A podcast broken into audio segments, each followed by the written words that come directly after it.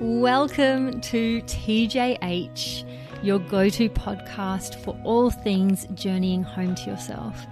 I'm your host, Hayley Curtis, Gene Keys and Women's Transformation Guide, here to encourage and usher you into remembering who you are by peeling back the veil on all things shadow work, self love, self worth, relationships, gene keys, breakthrough, awakening, and so much more. One thing I know to be true about you is that you are utterly magnificent.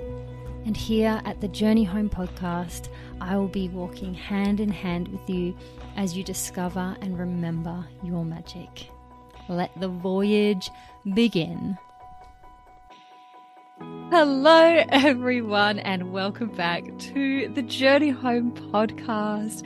I am so excited to have Madelyn back with us today. She's back for another interview. And guess what, everyone? Madelyn is back with a professional podcasting microphone and she is going to have just crisp sound. We're so excited about this.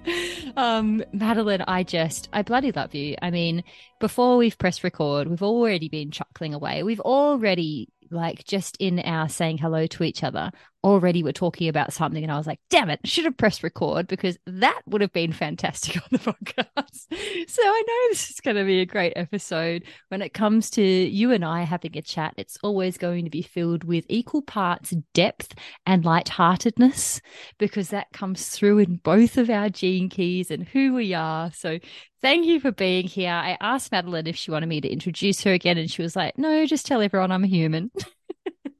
That's how Madelyn just identifies as I'm just a human and I'm just living. And she's like, My purpose in life is just to be human. So there you go, everyone. There's my fancy introduction. Madelyn the human joining us here today to interview me, Hayley the human, about life.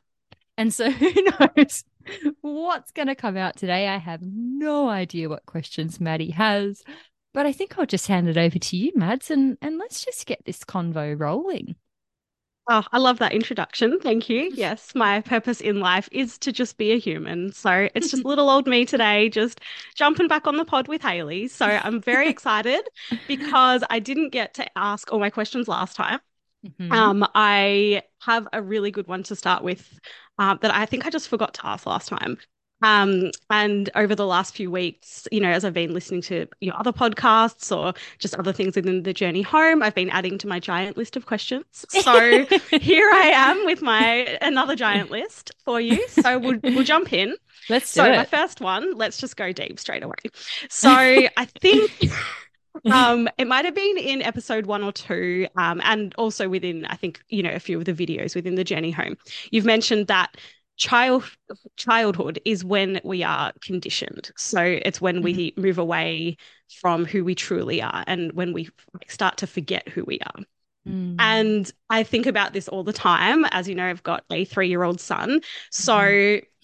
this is very important to me to try to not condition him in a certain way if i can mm-hmm. all help it um, which is obviously very hard because we live in a society where there are norms and standards um, but mm-hmm. you know i really don't want to dull his spark in any way if i can mm. avoid it so my question is you know for the next generation how can we prevent this sort of conditioning that we were exposed to oh, i do like this deep question straight away i feel like there's a few parts to this one so firstly i think it's important for us not to fear the conditioning that may result because we have to come into an acceptance that uh, the child is going to be conditioned to a certain degree, but that is part of their life's path and it's part of unlocking their purpose and it's part of their remembering.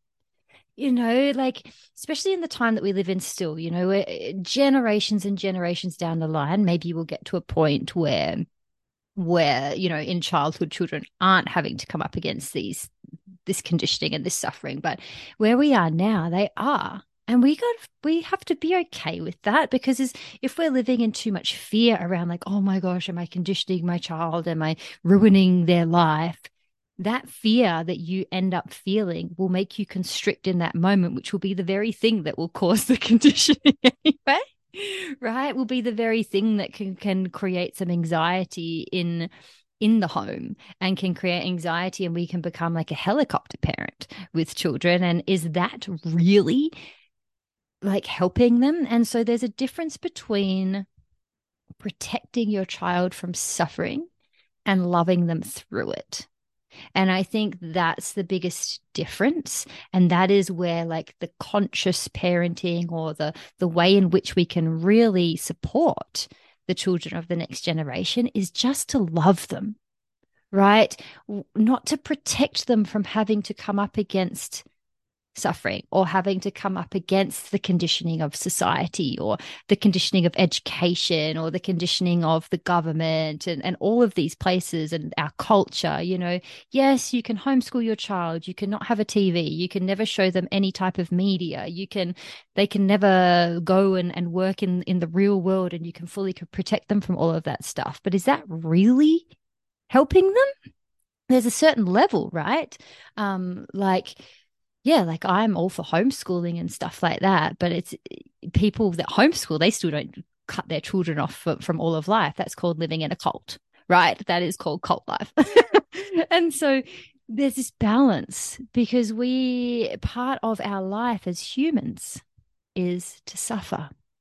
And suffering is the portal into grace. And it's also the portal into our highest purpose and into our highest service in this world, are birthed through our wounding patterns and the things that we have to face that are actually pre designed in our DNA before we even enter this world. And so it's less about trying to stop our children from experiencing these things and more about loving them right amongst their experience. Because, say, your child does go to school, maybe don't end up homeschooling, like, you know, either option is brilliant. Whatever feels right for you is brilliant. But the the key piece is just to love them in that. So if they are going to school and they come home and they've been hurt by something, just to love them in that, not to try and protect them from it or like, oh no, like you can't be experiencing that. Now I need to now I need to homeschool you or you can't hang out with that child and oh, now I'm too scared to send them to school. I'm too scared to send them here. It's like, no, they're safe to come up against these things in the world because this is what they're meant to so that they can learn and become the change. You know, this is how our next generation becomes a change by experiencing these things. And, you know, the conditioning that I went through as a child has actually birthed my, my absolute magnificence as an adult. And so who are we to think that that's not the same for our children too? And so, yeah, it's a very fine line. We're not just going to throw our children into suffering. Like that's not what i'm saying. You know there there is um there's responsibility as a parent and there's certain things that you wouldn't go throwing your child into or certain people you wouldn't just have them being around. However like we have to let them live too and trust that their path is their path and just to love them in their path and that's what's going to make them believe that they can alchemize that. You know as we love them in their issues of self worth and identity and pain and all of these things, we remind them of who they truly are just by loving them, right? People don't need help, they just need to remember the feeling of love. And so that is the ultimate thing that's going to see our children flourish is just to love them. Mm, mm, I love that perspective coming at it from love rather than fear. Because I mm. think, especially as a parent, mm. there is so much anxiety. Oh yeah. and just all the time. Um for me personally. And mm-hmm. that actually kind of brings me to one of my other questions, which I was going to ask later, but this is a nice segue. Um, okay. Because one thing that I've been thinking about a lot lately is uh, the notion of relaxation, because I am terrible at relaxing. Um, I, I think you know this when we were working together. I think you once asked me, "Oh, so how do you relax, Maddie?" And I was like, "Oh, I, I, I don't really relax." And you're like, "But like, you, you were like, but you do yoga. Like, do you feel relaxed in yoga?" I was like, "No." And you're like, in in shavasana at the end, I was like, "Oh, no, not really." so, um, relaxing is something I um. It sounds, learning. I guess, learning. I was going to say working towards, which I guess kind of defeats the purpose of relaxing.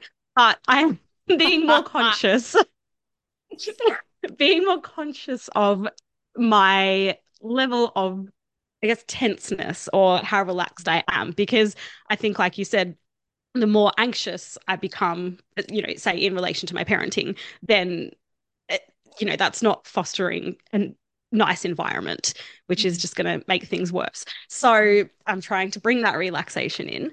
And I was looking at Gene Key 40. So I Ooh. think that speaks about relaxation um, yes. in terms of that gift of resolve. I think I was I was journaling and I literally wrote something like my patience and resolve are running low. And as I wrote that, I realized, oh my goodness, like those are two gene keys, like mm. gene key five yes. patience yep. and gene key 40 resolve. And I was like, well, maybe those are the ones I need to look into. Um, mm. And yeah, so I guess my question is because I know just anecdotally talking to a few people lately, I've, I've sort of been asking them, like, oh, what do you do to relax? Like, do you feel relaxed after work? And I think a lot of people that I've spoken to have said, as parents, it's very hard to relax. Mm. Um, I, I know, for, I'm sure for a lot of people without kids, it is too, but just sort of the conversations I've been having at the moment, uh, like my work colleagues don't have children and they're like, oh, yeah, no, I just go home and I just chill. It's great. And I'm like, oh, okay. so, um, yeah, I guess my question is how can we bring more relaxation into our lives? Yeah. Mm. And I'd like to point out that in the dream arc, number 40, it's not just called resolve, but it's called relaxed resolve. And it's represented by the cat. And I mean, no other animal relaxes more than a freaking cat. I mean, they sleep for like 22 hours a day or something like that. Um, but when a cat goes and does something like hunts or anything like that, they are just like, oh, like they can have that energy, but they only have such resolve and such ability to do these things because they've relaxed so well. And so I think Gene Key 40 is a reminder for us that the relaxation and the rest precede the work instead of being a reward after the work. because we get that mixed up that, oh, if I've just done enough, then I can relax. And Gene Key 40 also, I will get into relaxation and rest in a second, but Gene Key 40 gives us through the shadow shows us why we find it so hard to relax. And it's the shadow of exhaustion. And we become exhausted, not not necessarily because we're not relaxing or resting enough, but because we're saying yes to too many things that aren't in alignment with our highest purpose. And we're saying yes to things that actually aren't meant for us. And so then we have no time to relax. But that's not the problem. It's that the things we were doing were so draining in the first place. Because when you're doing things that are in alignment with you and that are meant for you, you won't be as drained from the energy that you're expelling doing that thing. So that's an interesting thing to look at too. Like, okay, there's actually less need for so much rest and relaxation when I'm actually doing the things that I'm called to do. And so think of all of the things that you've said yes to that your heart said no. And that is really the reason why we're so exhausted and feel like we don't have enough time to relax because it's not just about the relaxing, it's about what am I using my energy for in the first place? Like, what am I running around doing that I should have said no to that could have been the time that I would be relaxing? Right? Like we fill up our days with so much stuff that we feel like we don't have the time to relax. But where are the little pockets that could have existed if you got more comfortable saying no? So there could actually be times in your day where you could be doing this relaxation, but they're all filled because of a lack of boundaries. So boundaries is very related to this, right? So that's the first place to look like where am I actually choosing to use my energy? And uh, is that where I'm meant to be using it? Or could I be channeling it in different ways? And, and when we are channeling our energy into things that are for us, we find that there is less need for relaxation because some of the things are so fulfilling in what we're doing and we're actually doing them in a relaxed way that then we don't have to rest after the work because the work was restful in itself. There's also that element too. Then it's important to look at the difference between relaxation and rest because they're not the same thing. And a lot of the time we mistake rest for relaxation, where we think, okay, if I just sit on the couch, put my feet up and watch Netflix, yes, that's resting. You're physically resting your body, but relaxation is actually when you rest your mental and emotional bodies as well as not necessarily your physical body, but your mental and emotional. That's relaxation. So you can actually be doing something while relaxing, like maybe art or coloring in where your physical body is moving, but your emotional and mental bodies are relaxing. Whereas we often we will choose to scroll on our phones, we watch Netflix and those sorts of things, which are rest, but not relaxation.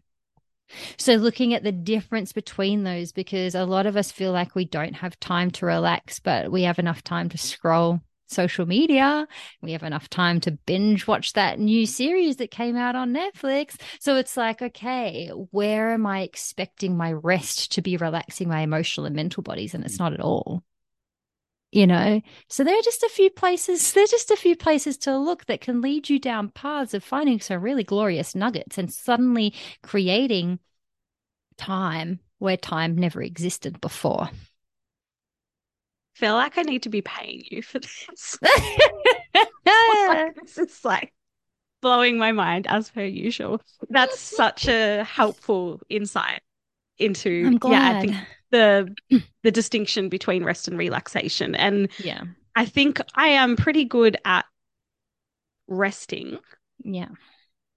I don't I mean I don't I've actually recently gotten rid of all social media off my phone.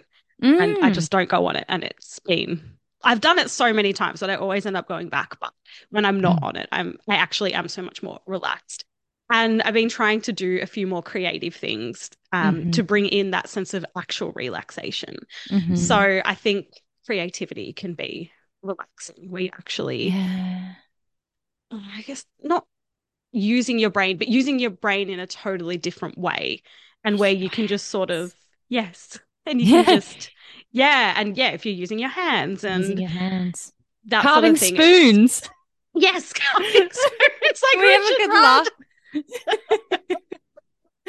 oh, no one's going to get our personal joke, but anyway, we'll we'll put it on the potty. I love it so much. As Richard Rudd says, you know, carving spoons, using your hands and, you know, getting those creative juices flowing. And yeah. it actually can be very relaxing. And you're not you're not using your brain in a stressful sort of way. It's like you can just let go. Yeah. And I think that does bring that relaxation is it's that letting go. Absolutely. And so it's about finding what are those things for you. And so mm. that's that may take some experimentation because you may mm. never have done anything like that in your whole life.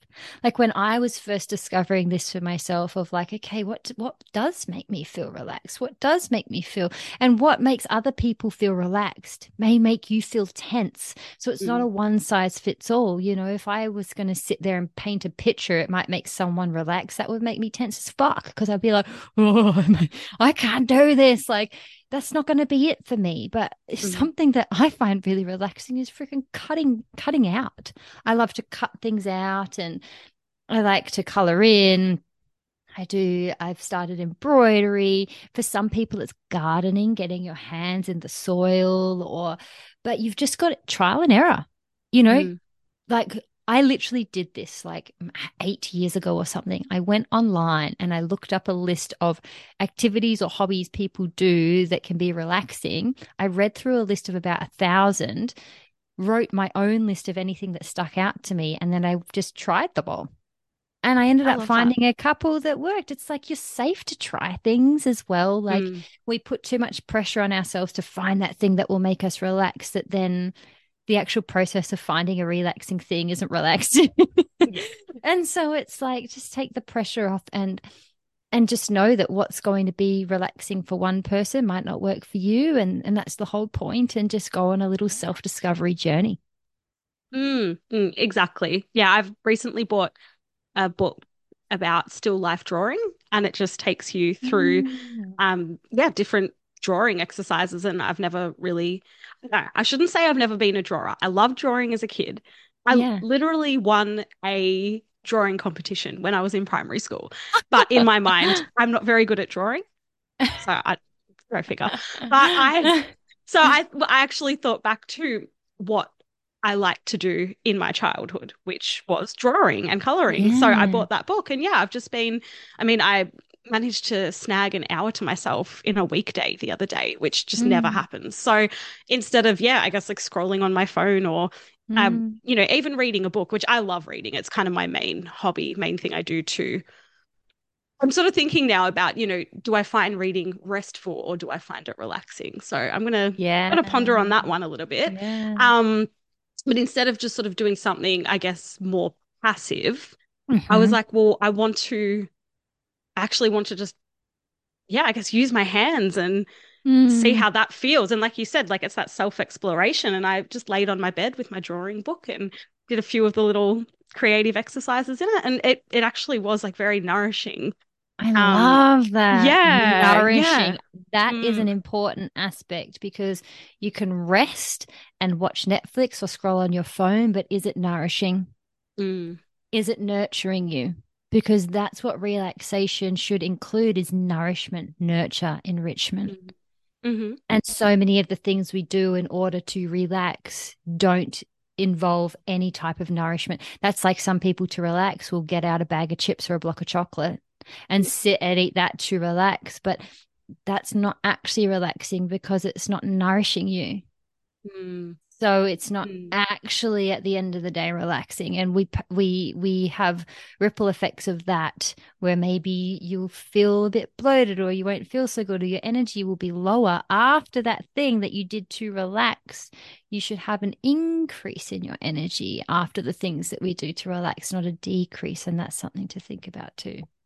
Yes. And I loved what you said sort of right at the start about not seeing relaxation as something to do after you've been productive. Yeah, Because I know that's how I see it. And I'm like, okay, I can relax at the end of my day once my son's in bed. That's my relaxation time. Mm. Which point I am so exhausted and, you know, Mm, tense from the day. I'm just, you know, I'm wound up. I, you know, I don't really get much downtime through my day. Yeah. So, yeah, I think whereas maybe once a week, I get these magical mornings where my son and my husband will both sleep till about seven. And I, I always wake up at about 5 6 o'clock. And mm, usually, if I try and get out of bed, my son wakes up. mhm. So I'm like, oh. So about once a week, he will just magically stay asleep. And I get to go sit on the couch with my cup of coffee and my book. And I sit there for like the first, even sometimes it's even just 30 minutes. Sometimes I get, you know, a whole hour. I did yesterday. It was just oh, life changing. So, like, the once a week that I can do that sets my whole day up so beautifully. And Mm. I've tried that thing of like, oh, what if I just got up an hour earlier? But whenever I try that, my son wakes up and then we're just up from 5 a.m. and it's it's not a relaxing time. So I'm just learning to enjoy it when it it happens. comes. Yeah. Waiting But for life to is- open it up for you.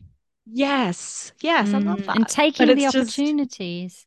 Yeah, so as the opportunities arise, but that is so much more relaxing than, say, reading a book at the end of the day when I'm Mm. Yeah. already exhausted. So it's like yeah. getting to relax before I've even done anything. And then you go into your day relaxed Yeah. rather than going into your day frantic, running around all day, run, run, yeah. run.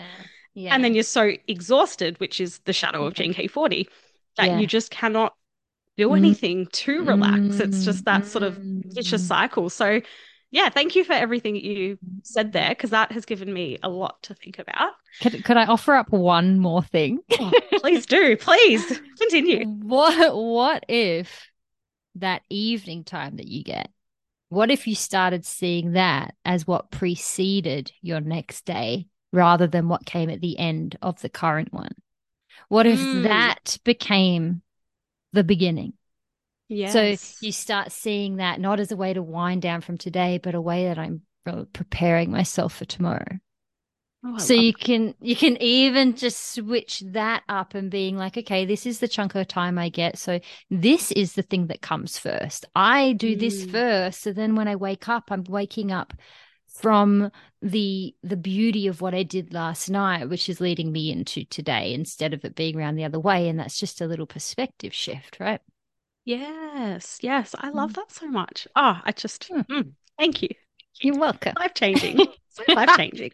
I'm sure this will be life changing for lots of people. So, oh, I don't know which question to go to next now. Um, I'm out of order. I had I had them in this nice order, but oh, you've gone and screwed it up already right at the start. it's fine. It's fine. Um, all right. I'll just go. I'll just go to the next one that was on my list. So, in terms, I I'm going to speak a lot about the gene keys today because, as we know, Love the gene it. keys are they're just they're everything and the, like i think we've said this before like the more we study the gene keys the more we just see them in everything like i'll see them in books that i read mm. um i'll see them mm. come up in tv shows and just yeah. it it's so amazing to find all the connections so in terms of the gene keys what has been the most difficult shadow for you to work through uh, either personally or if there's a shadow that because I, I know it's quite interesting a lot of your clients have really similar profiles and you've worked with quite a lot of one-on-one clients mm. now mm. and I, you know, I know some of the women um, from, you know, Voxer from, we've been in a Voxer group, even though we're working one on one with you, but so that we can mm. share insights. And so many of them seem to have the same keys prominently mm. in their profile. And I know mm. you've got a client who's got literally the exact same activation sequence as me down yeah. to the lines. Yeah. So, which is just wild. So obviously you are drawing in a very certain type mm. of crowd mm. um, which is amazing. It's I, it just blows my mind, like everything. So, yeah, exactly. So Key fifteen. So, oh, there you go. You've been studying. Which is your, I want to say, culture sphere? Yes. Oh my gosh, Madelyn. yeah, I have a freakish memory. That's freakish. amazing. You were because correct. we were speaking about the biome of the journey yes. home we were because magnetism has all to mm. do with nature. So yeah, love that one. Um, that's the programming partner of Oh, don't tell me. I'm gonna. It's, it's one of the ones that I've got because I feel really uh Gene Key 10 naturalness. Yes, programming partner of that one, and I have that yes. as my attraction. So i am always yes. very feel very drawn to Gene Key 15. Yeah. Anyway, very long-winded way of asking the question of what mm. has hmm. been the most difficult shadow for you personally or for your clients to work through. Mm, I've opened up the back of the Gene Keys book just to sort of skim my eyes over the shadows, just to make sure I'm not forgetting one in particular. Um, a couple come to mind instantly for me personally that are in my own chart. And then another comes to mind collectively that I actually don't struggle with, but I see being one of the biggest struggles of the world, but then I feel like that's why I don't struggle with it so that I can actually guide people through it. So you can see like all of the different dynamics. So starting with in my chart, definitely the a shadow that I struggled with the most prior to coming into the gene keys, before knowing about this language, was the first gene key shadow of entropy, which means the loss of energy in a system mm-hmm. and and literally have chronic fatigue and adrenal fatigue, which is literally the loss of energy in the system. And this and, is your evolution key. This is my evolution yeah. key. So your evolution key is is gonna just be that one that's wreaking havoc in your life until you really see it from a different perspective. And I I spent a decade. Well, prior to this, it was even my life before, but I had lots of energy so it was this so i didn't see it but even when i had lots of energy as a child i bought into that energy as being my worthiness. I bought into that energy as being my identity and and the reason why i'm worth taking up space because i had a lot of energy. And hayley it's the joyful one. Like i always used to be told that i was like full of beans. I just wouldn't stop. I was just like you should see photos of me from when i'm like 10 i look like the fucking terminator. Like like a little gladiator, like just ripped and like a little boy. Like because I was just didn't stop and I was just always doing stuff. I literally had like these weights that I'd have in my room and I'm like do my weight because I just I just had too much oh. energy. I didn't know what to do with it, but I bought into that as being my identity, which meant then when I got sick and energy literally just ceased to exist. Like the way that I feel the chronic fatigue that shows up for me is is not just being tired it's like you've literally had every ounce of of like your soul sucked out of your body that kind of exhaustion is just next level and that was so hard for me for so many years before finding the gene keys because I was buying into the fact that because I had no energy, I couldn't be worthy. And so, working through the shadow of entropy has been about learning to love myself just as much when I have no energy as when my energy is super high, and learning to honor my cycles because that's all it really is. When you get trapped in chronic fatigue or adrenal fatigue is simply the fact that you haven't been honoring your cycles. I'd been living too much in the masculine i even you know i hadn't been honoring my cycle to the point where i lost my ovulation cycle for 9 years i didn't have a period for nine years because I wasn't, I was out of sync with the rhythm of what it was to be me and the rhythm of what it was to be a woman. Mm-hmm. And so for me, that was a very difficult shadow to live with. So it actually wasn't that difficult to work through. Like it was more mm-hmm. like, Oh, it was the most difficult one for me to live with prior to understanding the gene keys. Then, once I started working with it, it just opened up my whole life and changed everything and the way I saw everything. It was uncomfortable to sit with in the beginning, but like, so that was for me in my in my chart. And the other one in my chart that's most difficult for me is my core, which is for everyone your core wound. I mean, it's your core bloody wound. It's gonna be. It's like the deepest of it's the deepest of things within you. And, and mine's Gene Key 58, which is the, the shadow of dissatisfaction. And so a feeling that I have lived with for a lot of my life, and it's been coming up a lot lately, is like this disheartened, disappointed feeling. This feeling like I'm being crushed under the weight of failure, but it's not really failure. It's not failure in the way of Gene Key 32 failure. It's more in the way of dissatisfaction, of believing that things need to be um, different in order for me to be like living out my full purpose, which is a full lie. And so that's been a really uncomfortable one for me to face. Like some mornings, a lot of mornings, I will wake up just straight into disheartenment and like I'm a complete failure. Like I wake up into that feeling and I'll wake up with heavy breathing and I'm like, have I just failed at my entire life? Am I just, should I just throw it all in? Am I just, who the fuck am I? What am I doing? I'll wake up with that feeling. But of course, it's okay. Like in the past, I would freak out. That would spiral me for a long time. But now I wake up with that feeling and I'm like, all right, here it is this is my core wound and I've got to embrace this. I'm safe to feel this. And that has been the most uncomfortable thing for me to sit with because it's a feeling that I've been avoiding my whole life. Mm. And even when I've been in my really high energy, and yes, I do, I love everything at the same time, and I do have so much joy. And this doesn't discount the joy that I have and, and the amount I love myself and my life and my work I do. Yes, all of that. But this little feeling of dissatisfaction has been present the whole way through, and I've always avoided it.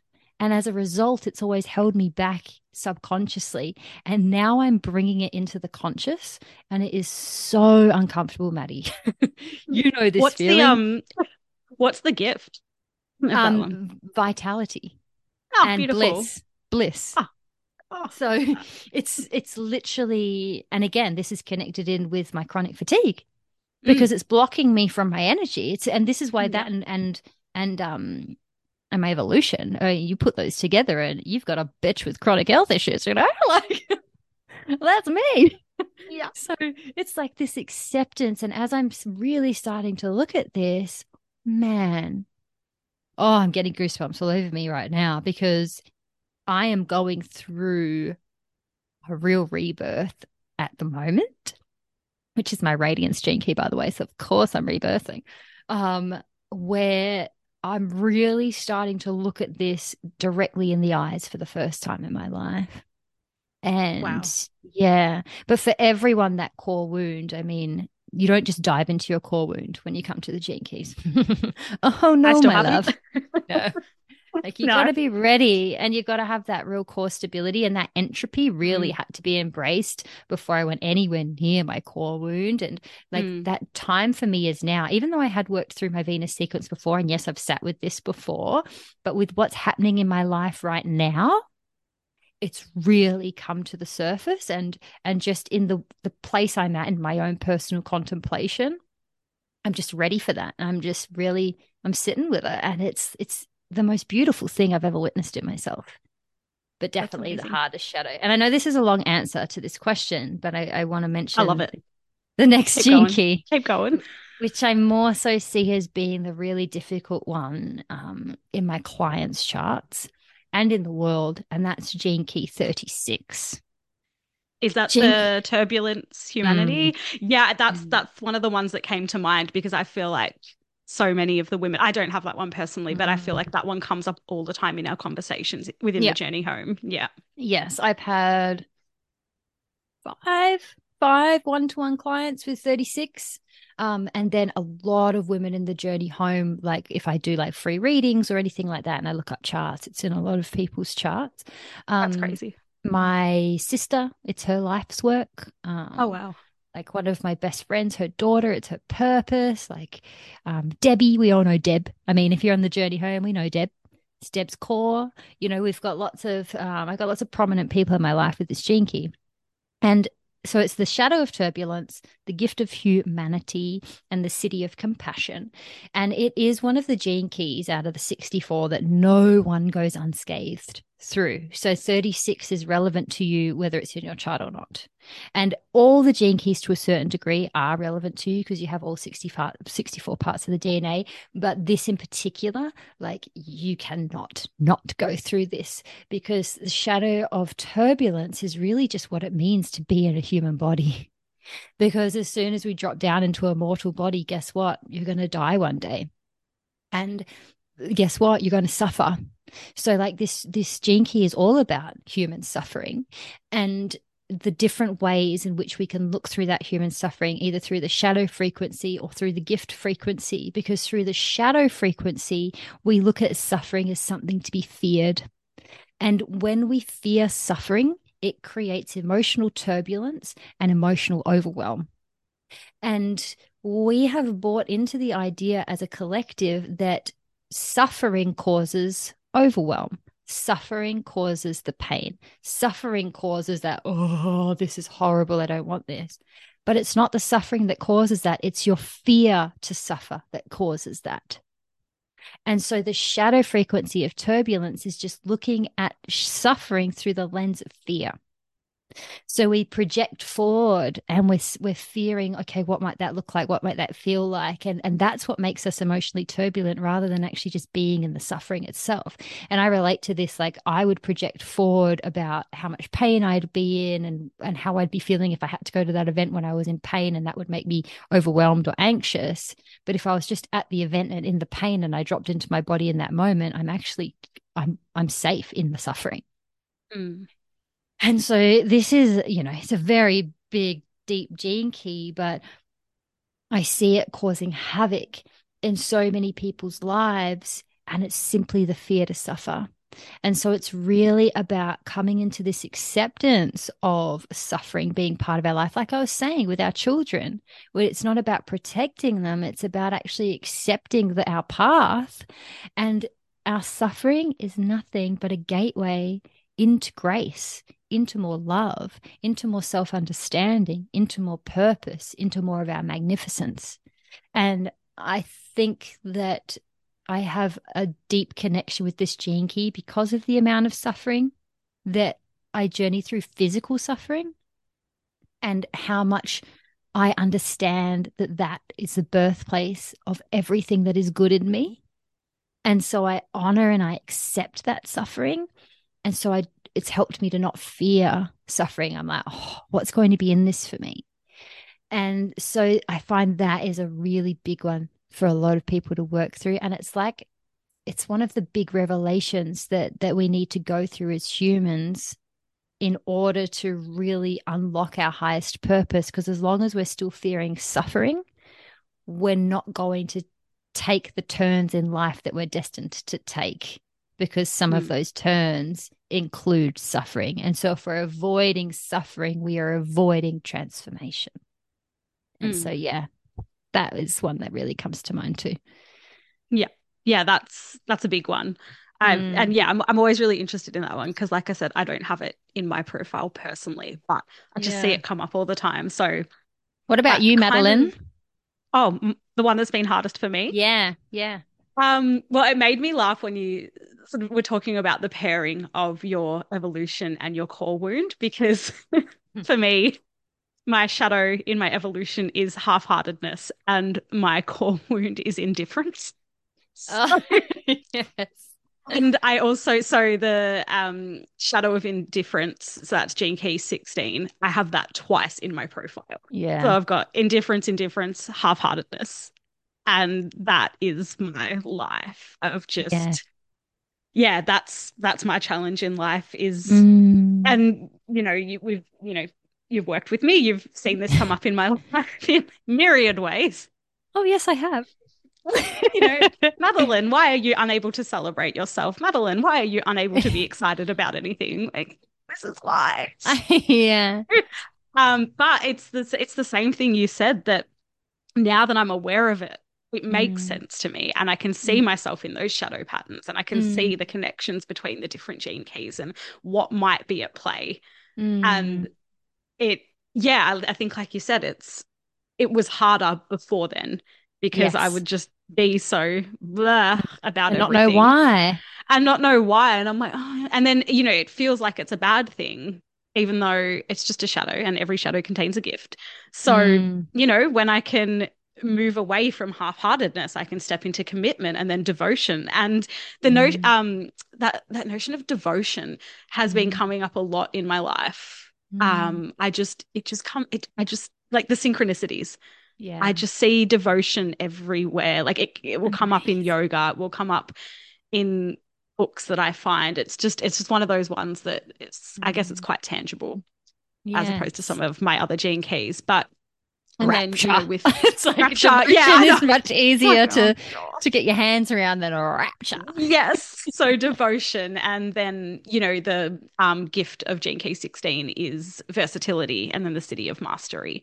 So yeah. yeah, when I can move out of indifference towards something into versatility, um, which I am a very versatile person. And I think your mm. core wound is also uh, your vocation. when you move in, your vocation when you move into yeah. the pearl sequence. And yeah. for me, versus like anytime I have a job, it's like I am the versatile person in that yeah. environment. So mm. I love stepping into that. And, you know, I really that really is where my genius is. So yes.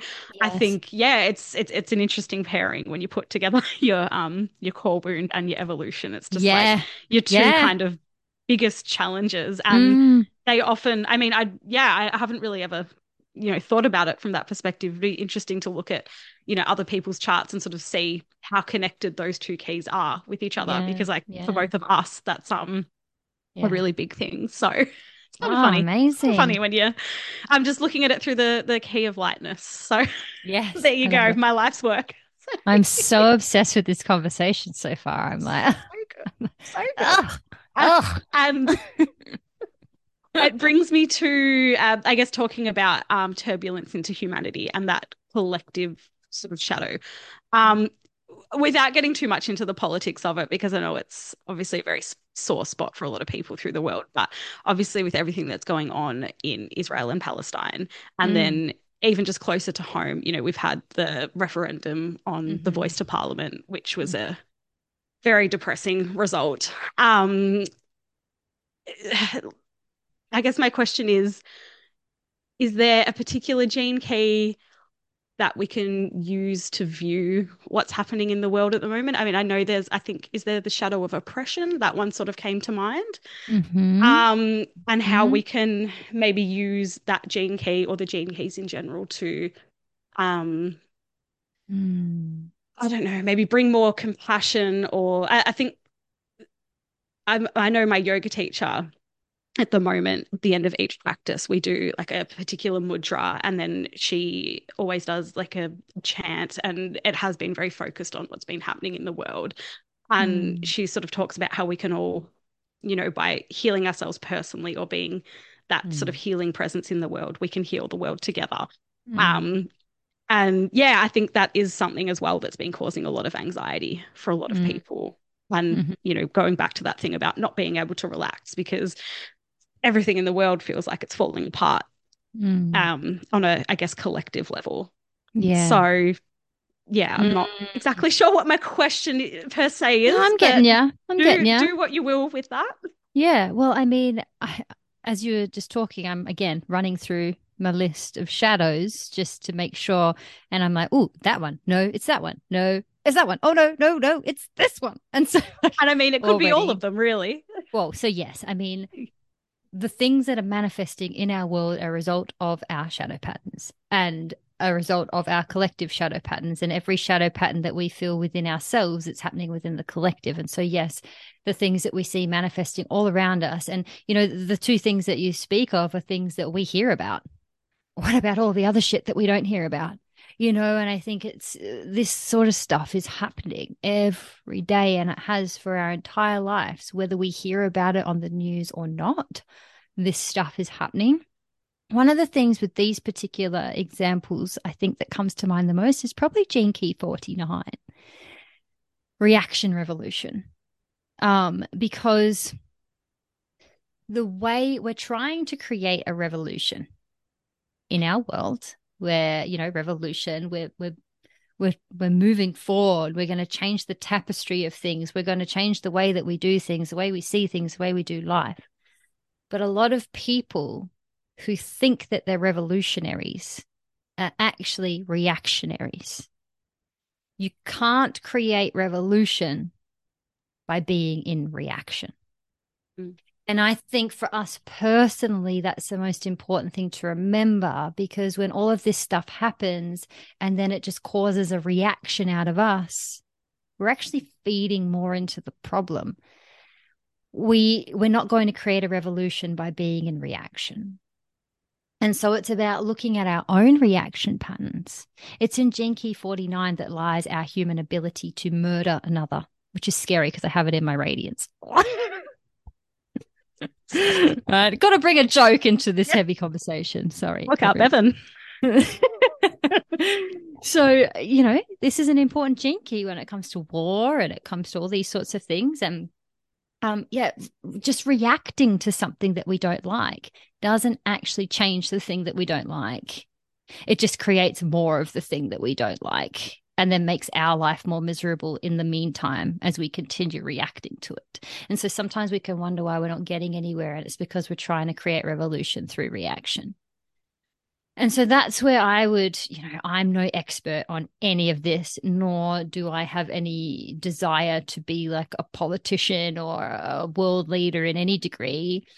But yeah, I would say that some of some of the answers to the way in which we're destined to move forward in our world lay within the frequency of revolution and really looking at what really is revolution and and how do we truly do things differently? Because part of revolution is actually honoring the past at the same time without just trying to chain rip up everything and change everything. It has this honoring of what was and understanding revolution understands that it takes time Revolution understands that things don't just happen overnight and you don't fix things by just kicking out all of the people that you think are wrong or stupid that's not actually how you create revolution because that's just a reaction to what you fear.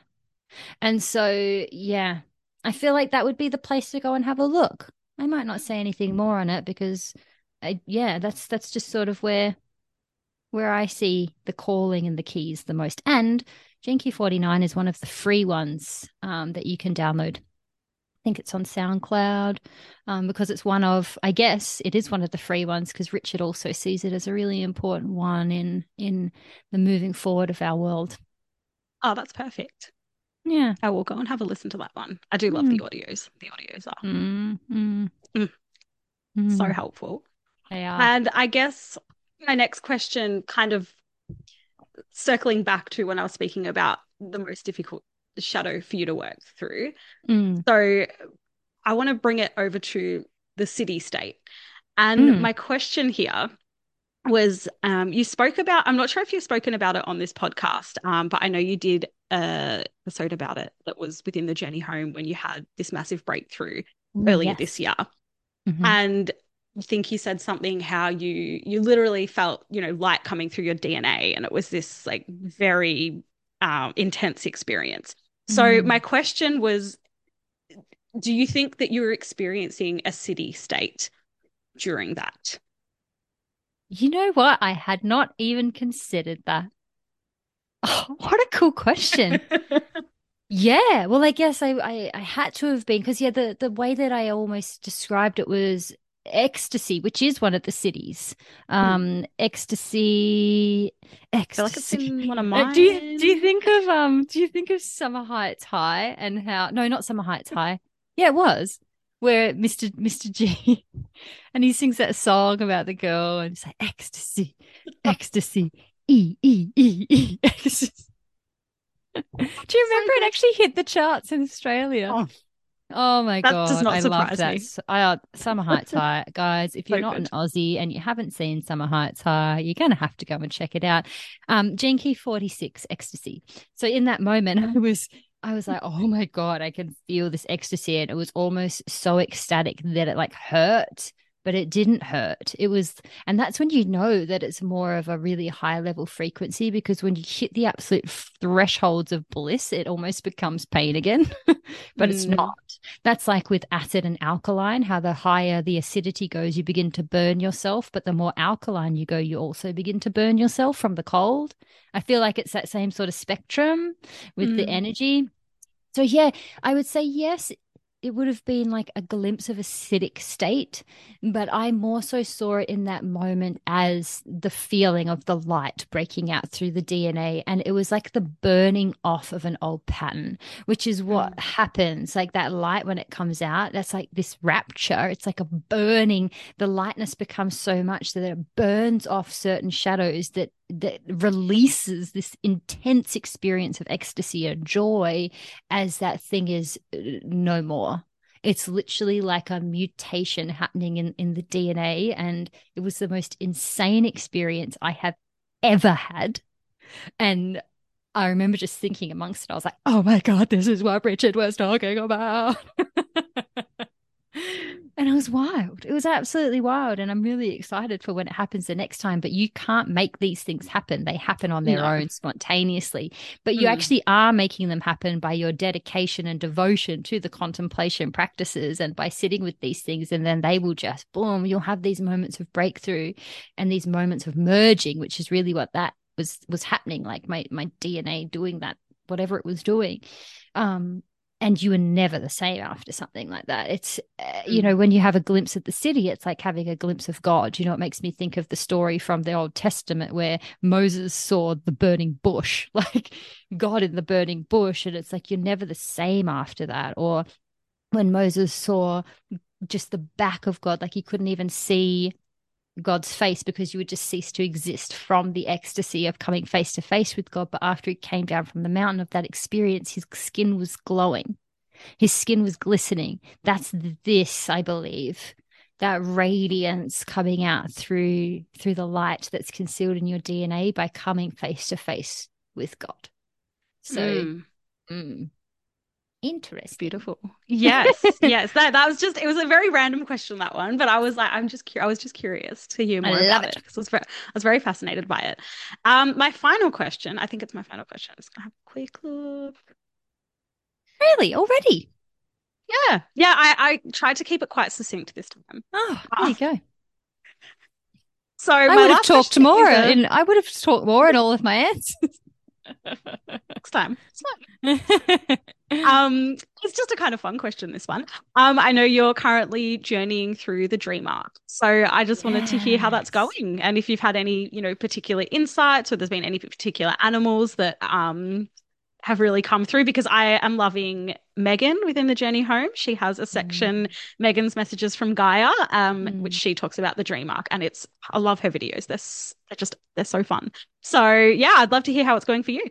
Oh, okay, so now I'm going to talk for ages now, so it's all good that you only had a few questions.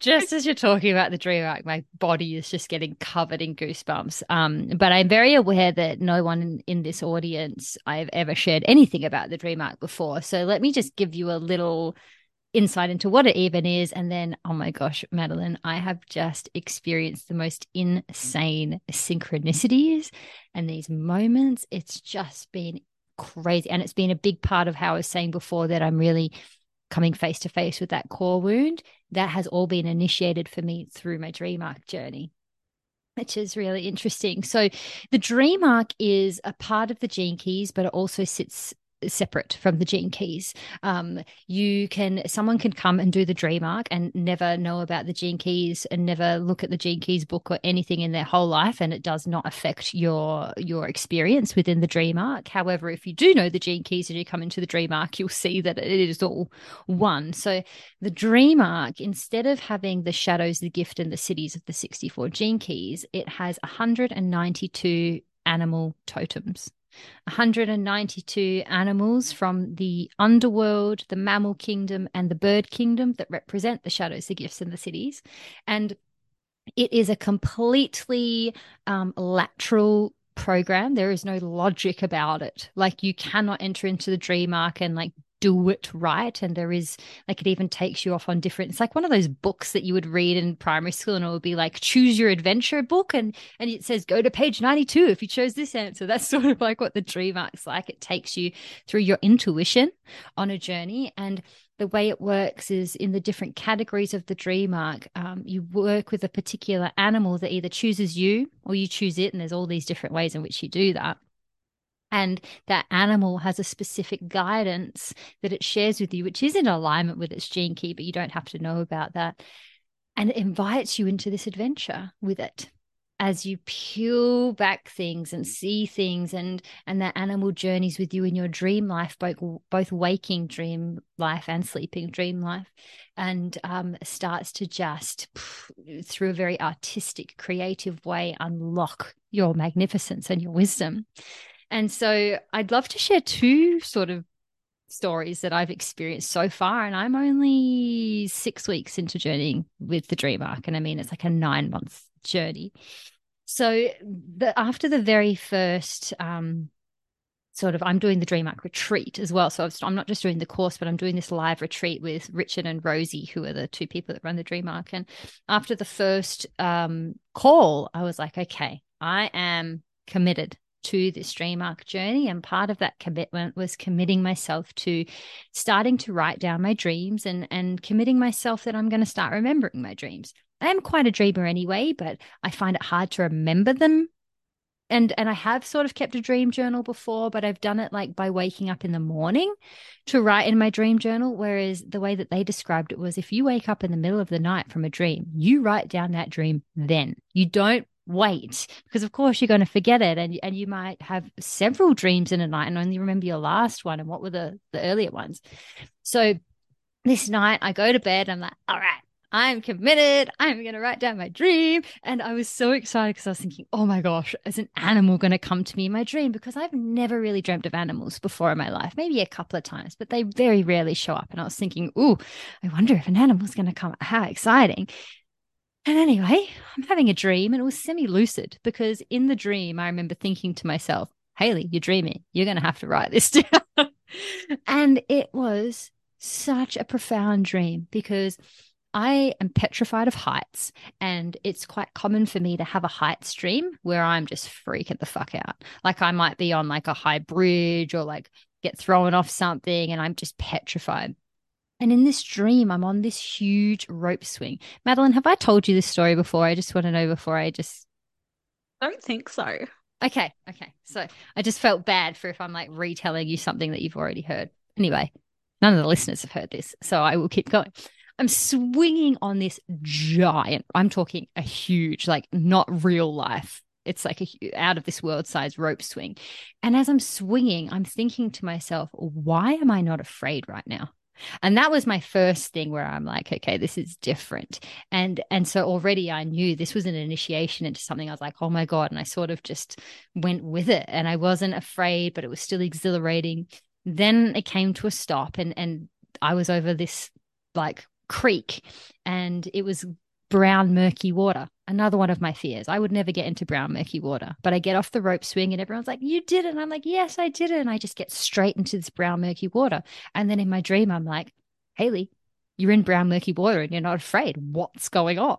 And i'm just in this brown murky water. And then i feel an eel swimming between my legs. Mm-hmm. And again i'm like why am I not afraid of that eel? And then my mind was like, oh my gosh, it's an animal. Quick, wake up, wake up. you need to write it down. And animals come to you in your dream and it's a bloody eel. And it's so funny because I did wake up and I had planned to write in my dream journal, like I was going to try and flick the light on and quickly write down. And oh, I was so disorientated that I'm trying to do it. And like I thought that I managed to open up to my page and I went to write something. And I was like, this is too hard. So I got my phone and I typed it into my notes of my phone. And I went back to sleep. I woke up the next morning and I thought to myself, did I write something in my journal? And, and I flicked through and about halfway through on a random page written on the side looked like my left hand writing was like eel. but thankfully, I had typed it all up in my notes. So then I went, I went, okay, well, I've dreamt of a bloody eel. I'll go to the Dream Arc Animal Codex and look up eel and see what this thing means. I look it up and it goes like, if I have come to you, like, you better be ready because, like, if you're not ready, turn back now because this is going to be the most intense journey of your life. And if you know don't be ashamed. If if if you're not ready don't do it. And then it says while you are working with me you may not work with any other animal. And this is going to be a really long journey and this is different to any of the other animals in the whole dream arc. And i'm reading it going like why the fuck did i dream of an eel? What's happening? Um and anyway after sitting with it for a couple of days i decided i cannot not follow this. Like I literally had a dream of an eel. Mm-hmm. Like you have to. And it, I've been working with the eel now for six weeks and it has been insane. And I am going to do a podcast episode on this, but essentially, you go through the life cycle of the eel. And eels, are, I had no idea. It's fucking fascinating. They literally transform into like four completely different beings before they end their lives um, back out in the ocean Wow. It's, it's crazy.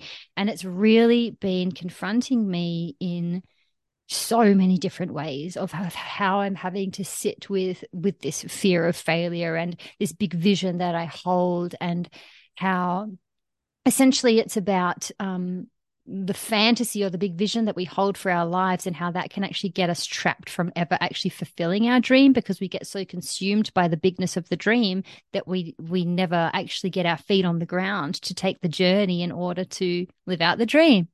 Mm-hmm. So the way the eel works into this is an eel in its final phase, like its big dream obviously is to um, create more eels, is to spawn.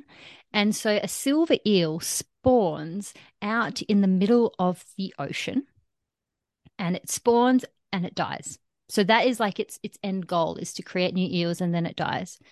Then the life cycle is these larvae rise up to the top of the ocean out in the middle of nowhere.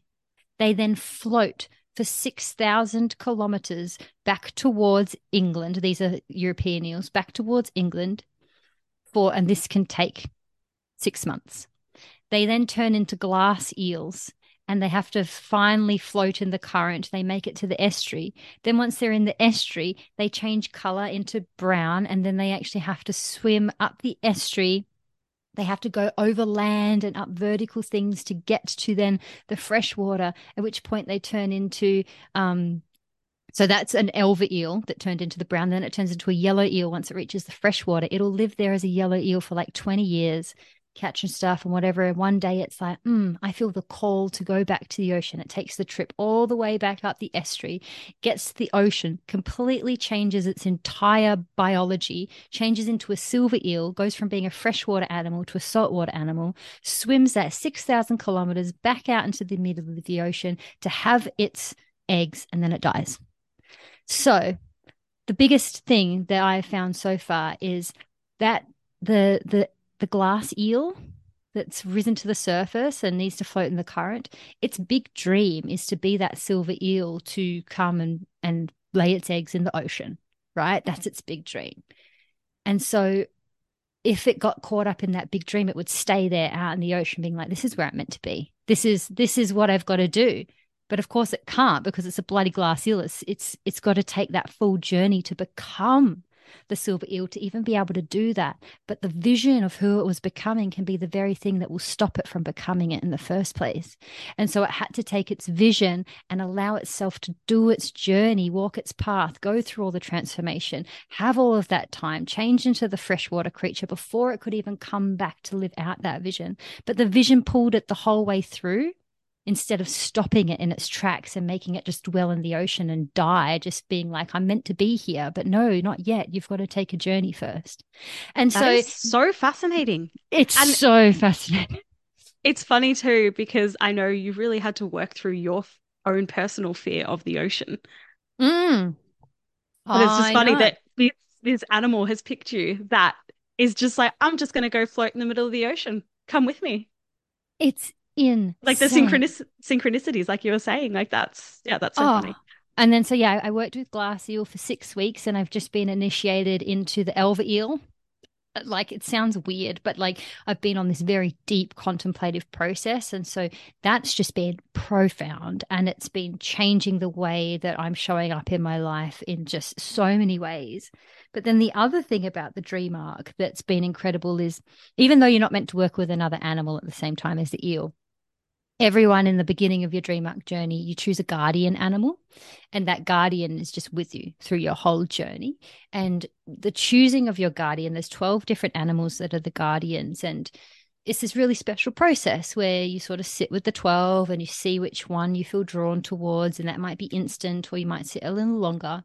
I instantly felt drawn towards the bull because the bull represents Key number one, which is that entropy I was talking about, which is in my chart. And I'm a Taurus and I bulls are actually my favorite animal. I lived on a bull farm for the whole year when I was creating the journey. Like I'm very connected to bulls. And so I was like, well, it's going to be the bloody bull, isn't it? And like when I looked into what the bull was about, I was like, yes, that's what I want out of my dream arc journey. But then I was like, no, you should do your due diligence and actually give all of the other guardians an opportunity to speak to you if they want to. So I was like, I'm going to go through and listen to, there's like a little like animal bite for each of them. I'm going to go through and listen to each of them and see. I was going around, I'm like, no, not that one, nah, nah. And none of them were resonating. I was like, of course, it's going to be the bloody bull. Then I get to the final one, and it was the turtle. And the turtle's guidance, I was like, ooh, I was like, maybe, maybe it's going to be the turtle. Uh, but then I was like, nah, I like the bull more, but maybe it's the turtle. And I thought, well, I would just open myself up for a couple of days and see if any kind of synchronicity drops in for either the bull or the turtle. And so then I'd sort of I'd sat with it and I was like, okay, yeah, it's between the bull and the turtle. I'm just going to leave it at that and see what happens. Then I, I was like, okay, I'm going to message Megan, who you were just saying, Megan, who loves the dream arc. And I was about to voxer her and be like, Megan, the turtle has popped into my field of view. Maybe it'll be the turtle, but I needed to pee. So instead of messaging Megan, sat down on the toilet instead. And I thought, well, in the mean, I'll listen to my audiobook. I'm listening to a book which is a psychological thriller about a sociopathic husband and a wife. It's got nothing to do with animals, nothing. And you contain had, multitudes, Hayley. I love it. Oh, like, and I had finished off a chapter the night before and stopped it. I was like, oh, because usually I don't. I just stop it wherever I am. I was like, no, I'll stop it there and I'll start with the new chapter. So I sit down on the toilet, I press play, and I kid you not. It goes, chapter 49. Everywhere I looked, all I could see were turtles. Oh. And I just, my jaw dropped and I said, Uh, What? what is happening? And then out of this book, just randomly, a full chapter went for about five minutes. And it was about the fact that her sociopathic husband found out that she hated turtles because her sister who died had a stuffed turtle. And so turtles reminded her of that. And so he started hiding all of these turtle ornaments around their whole house to make her feel like shit. And so it was a full chapter about turtles. And I was like, are you fucking kidding me right now? Oh, I've got goosebumps from that. That is. Oh, So that was number one. Then oh, yesterday, it gets better. yes, then yesterday I went for lunch with Julie. You know Julie.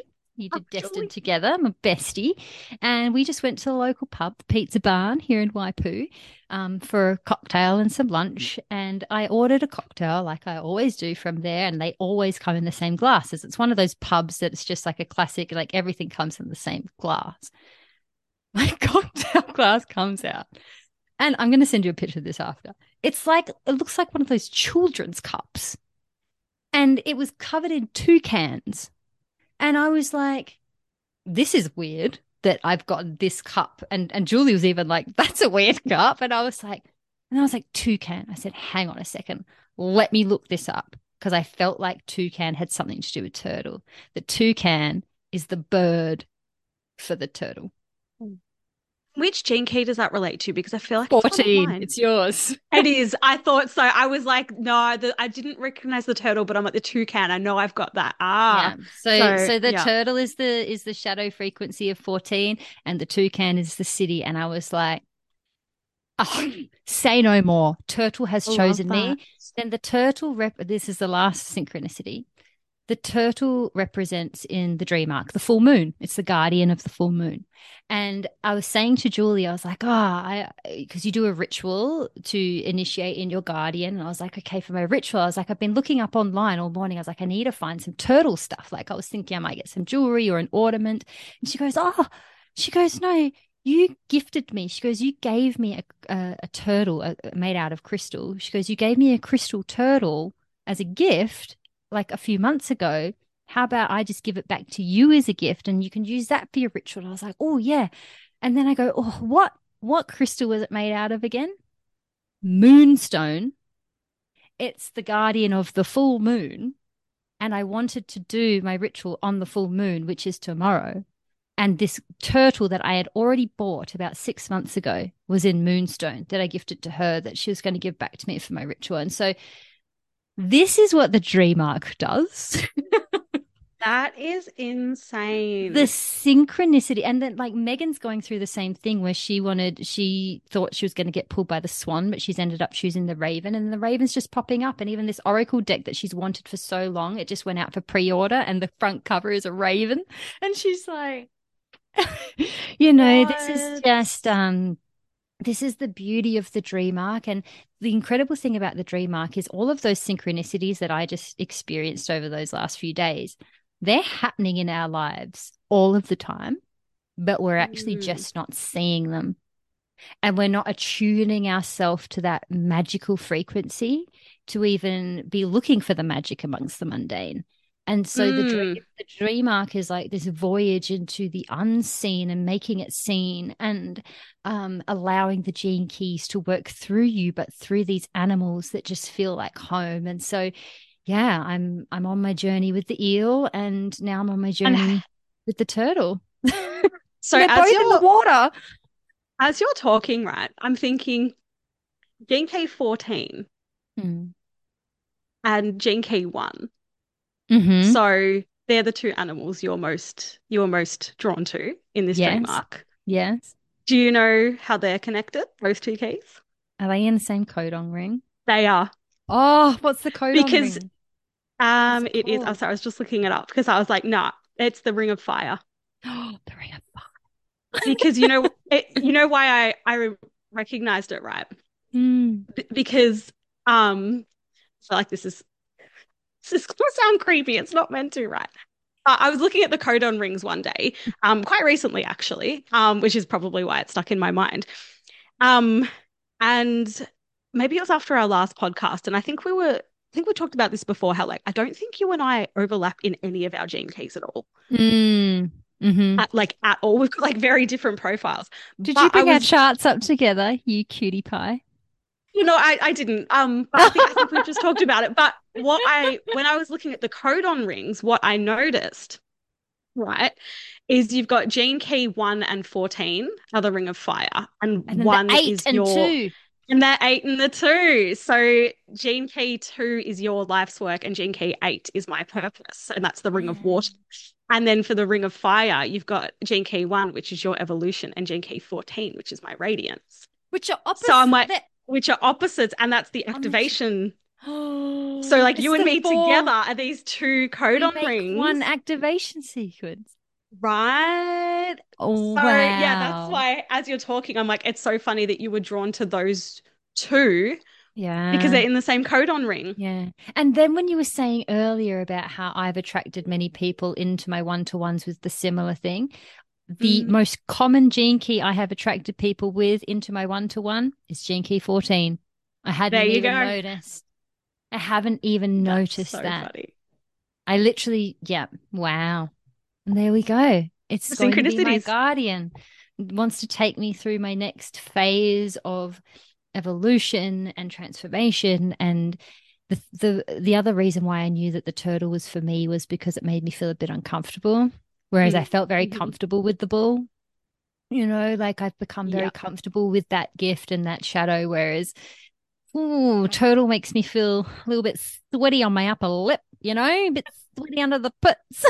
it's like, who is it going to take me? So, yeah, I mean, the dream arc journey is like nothing you will ever do in, in your life. And No. the way that it's being created is in communion with um many indigenous elders from around the globe. It's oh, and they're all embedded into the course like from siberia and native americans and like people from china and indigenous australians and all of this wisdom brought together in one transmission that has got nothing to do with logic and everything to do with the magical. And so, um, yeah, if, you're feeling interested or intrigued about the dream arc, I will put a link in the show notes where you can go check it out. Um, because it is, it's, yeah, I think that same with the gene keys. Once you start the gene keys work, you will never be without the gene keys in your life. And it's the same for the dream arc. Once you start the dream arc, you will never not be with the dream arc. Um, so they're these Mm. beautiful syntheses.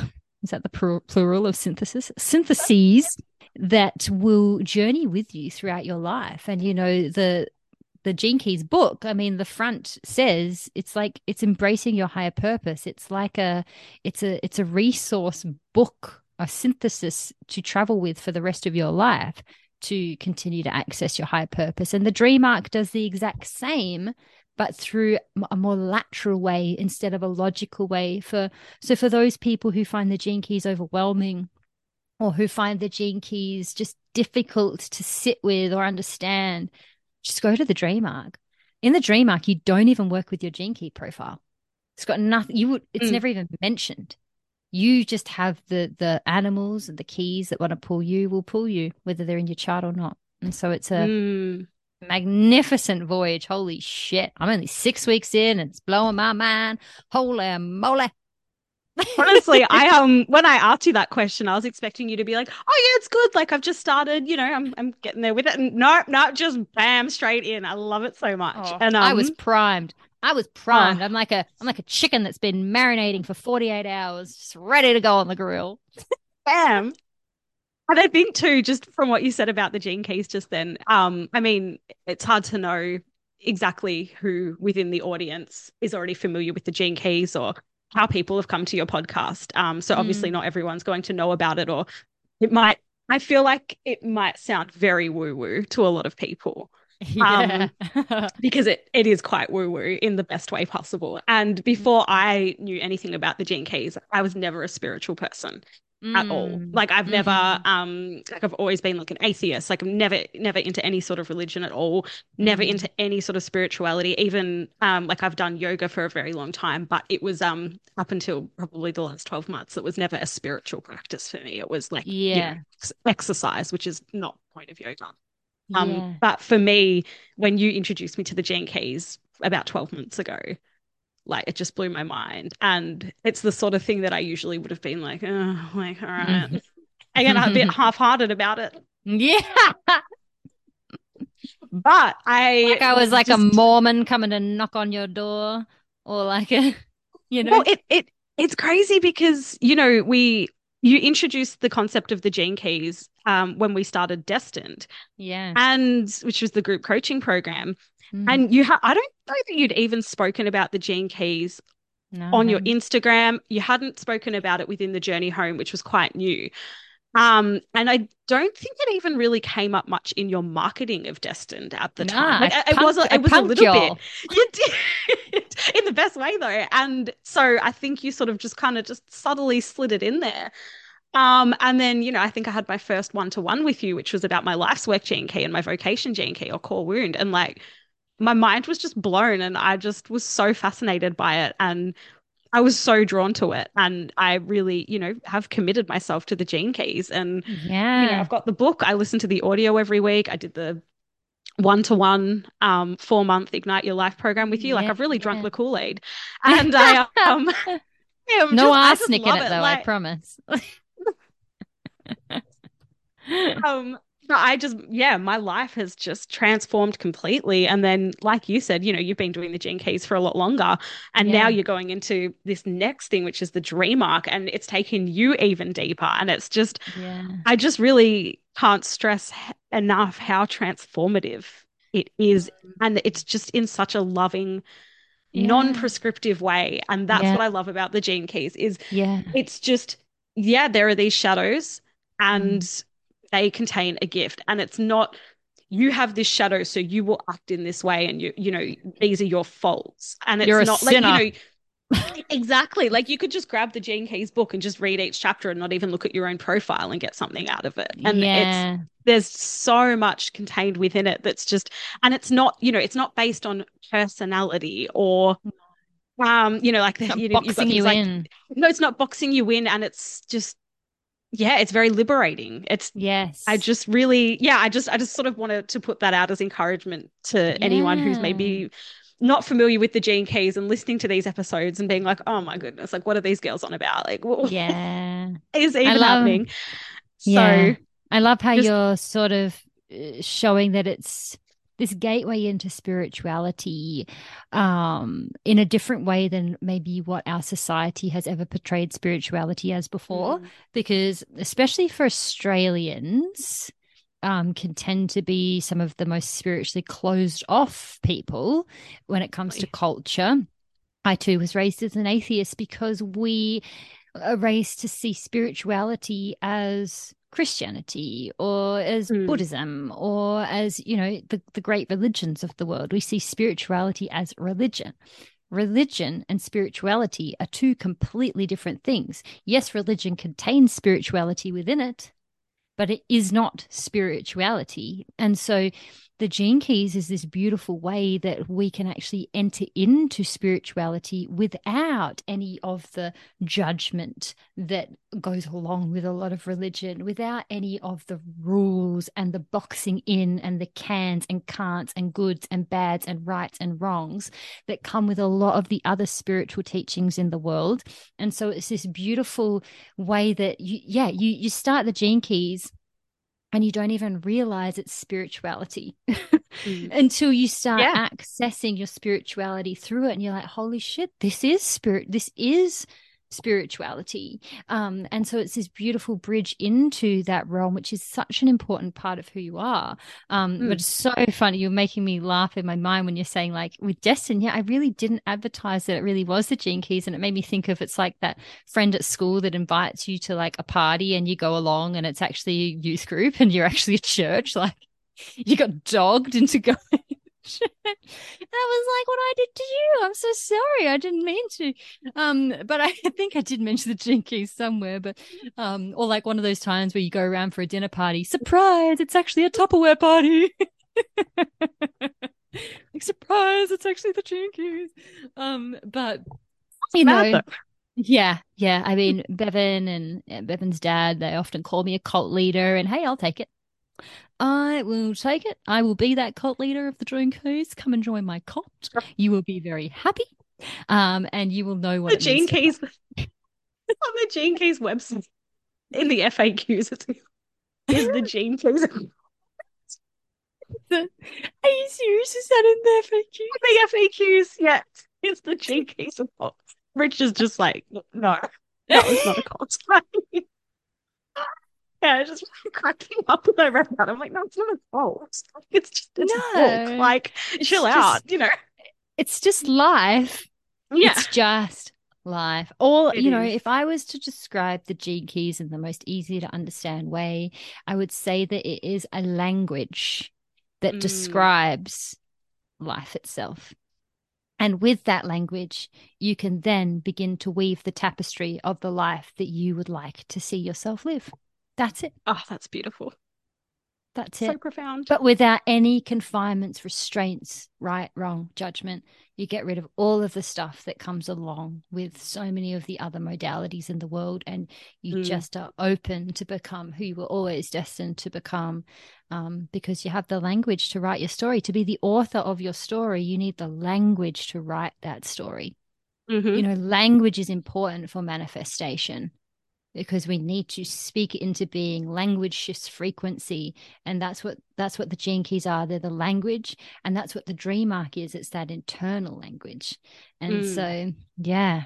Mm, what a juicy place to bring us round to the end. I mean your final question we were on that for like half an hour so i mean. Love it. It was just the just the right amount.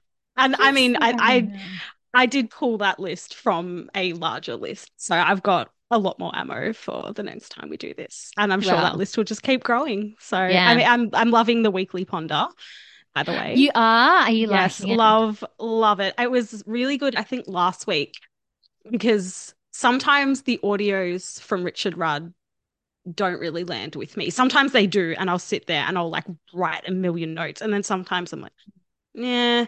And whichever one it was last week, which I can't remember now, but it didn't really land with me. But then when I listened to your podcast about, uh, I was corruption, talking mm-hmm. about corruption, and how then you sort of related that to fear. I like I was like listening to your podcast, like writing down all these notes, and mm-hmm. that it just really, yeah, I guess brought it into the tangible, um, which is just you doing the thing you do best, which is just explaining the gene keys to the rest of us. And Richard you know, Rudd is a poet. And I see, I think I've said this to you before, I see that difference in uh, mine and Richard's charts. And mm. so, and this is also part to do with synergy, where all of our genius is is our genius is perfect for what we're meant to bring. So Richard's genius is perfect for birthing the gene keys into the world. Perfection. And mm-hmm. his genius is perfect in his philanthropic way in which he shares that in his service, in his love, in his poeticness, in his romance. Like his genius is just perfection for what he's brought into the world. But then what the gene key guides then do are come in with their particular genius and then bring the the lens through their genius to bring it to the world in the way that they need to bring it into the world for the people that mm. they're hmm. meant to serve can access it. So for some people, they will serve, they will access the gene keys more like me. I access the gene keys directly through Richard Rudd. So it's perfect for me. The way in which he talks, his poeticness is perfect for me. But then the way in which I talk about it is perfect for you because my mm. genius is a fit for you. But then when you look at Richard's chart and my chart, the most crazy thing is, is that my life's work are one and two the beginning of the gene keys and they hold a special point in the gene keys. They're like the bookends. Richard Rudd's life's work and evolution are 63 and 64, which is the the end. So I'm the beginning, he is the end. The way that he communicates the gene keys is with the end in mind. And that's poetry. Mm. poetry communicates with with the end in mind poetry is like reminiscent in a romantic way of of what it what it is i communicate from the beginning Mm, so yes. where where you might find Richard might even talk a bit more about the siddhi, I talk more about Yes. the shadow. Where you'll find Richard will be more poetic, I'm more tangible. definitely. And that's exactly how we're meant to be because that's our genius. And so to see that, I'm like, yes, the way I communicate them is perfect for the beginning. I Mhm. communicate from the start and he communicates from the end because I'm the beginning bookend and he's the end bookend. Not that I play a vital role in the gene keys. I'm not saying that I'm in my world because I am me. Like, of course, I'm important to me because I am me. but I'm not important to everyone else. Um, but yeah, just seeing that play out in my own world has been fascinating. And I that's one of Mm. my it's become one of like my favorite hobbies is to to look at charts side by side and see the dynamics and the differences. And you know like Mm. that's something i really want to move into is like offering relationship sessions where you put you know you and your partner or you and your child's charts next to each other and unpick the dynamics that are going to come up and the different shadow patterns how they might play out with each other the lines how they cross over what that means for you guys what your genius is what synergy looks like between those two people like i'm really interested in that but at the moment it's still a hobby of mine where I just do it naturally and I find it exciting. Um, but yeah, I would love to do that sometime That soon. The, so the look on your face, like I wish people could see it. Like, yes, please. yeah. So yeah. Yeah. Mm, I love that. mm, mm. Well, I mean, I, I should let you go because you do have a family and a child, and I get it. You can't just talk to me all day. That's okay. They're living their best life at McDonald's currently. So they're Mickey D. They're not- Saturday yeah, they're not mad. oh, so good. Well, Madelyn, again, such brilliant questions. I mean, I just love talking to you anytime. There's always so much lightness and laughter, but we go into the depths. And I mean, that's just how we do life, isn't it? I love it. I love it so much. Thank how you so much for life. having me on again. Oh, you're welcome. And you'll be back. I mean, Oh, I will. I got my you got- you got- microphone now. You got the mic. You got the mic. We're matching with our mics right now. We're so cute. mine's flashing. I'm really hoping that the fact that mine's flashing, like this red thing coming up, that we have actually recorded the audio. Bloody better have. I was going to be so pissed off. Can you imagine? And if it has recorded, I'm also going to put this bit in the podcast so you can all hear about me. or maybe it's just flashing when I'm too loud. It's like, bitch, bring your voice down. Um, I'm talking into mine now, just doing some tests. It's not flashing. Um, we're just going to trust in life. Yeah. See what happens. If not, this was a I had just a delightful time regardless. Oh, I had a blast. So if no I've one gets to hear this, well, it doesn't. It was worth it for us. It was. It was. well, thank you everyone for joining us, or possibly not. Thank you, Maddie, for joining me. we love you all, and um, I will. I'll see you for the weekly ponder in a few days. Bye, everyone. Hey. Thank you so much for joining me today. It is such an honor to bring my heart directly to your ears.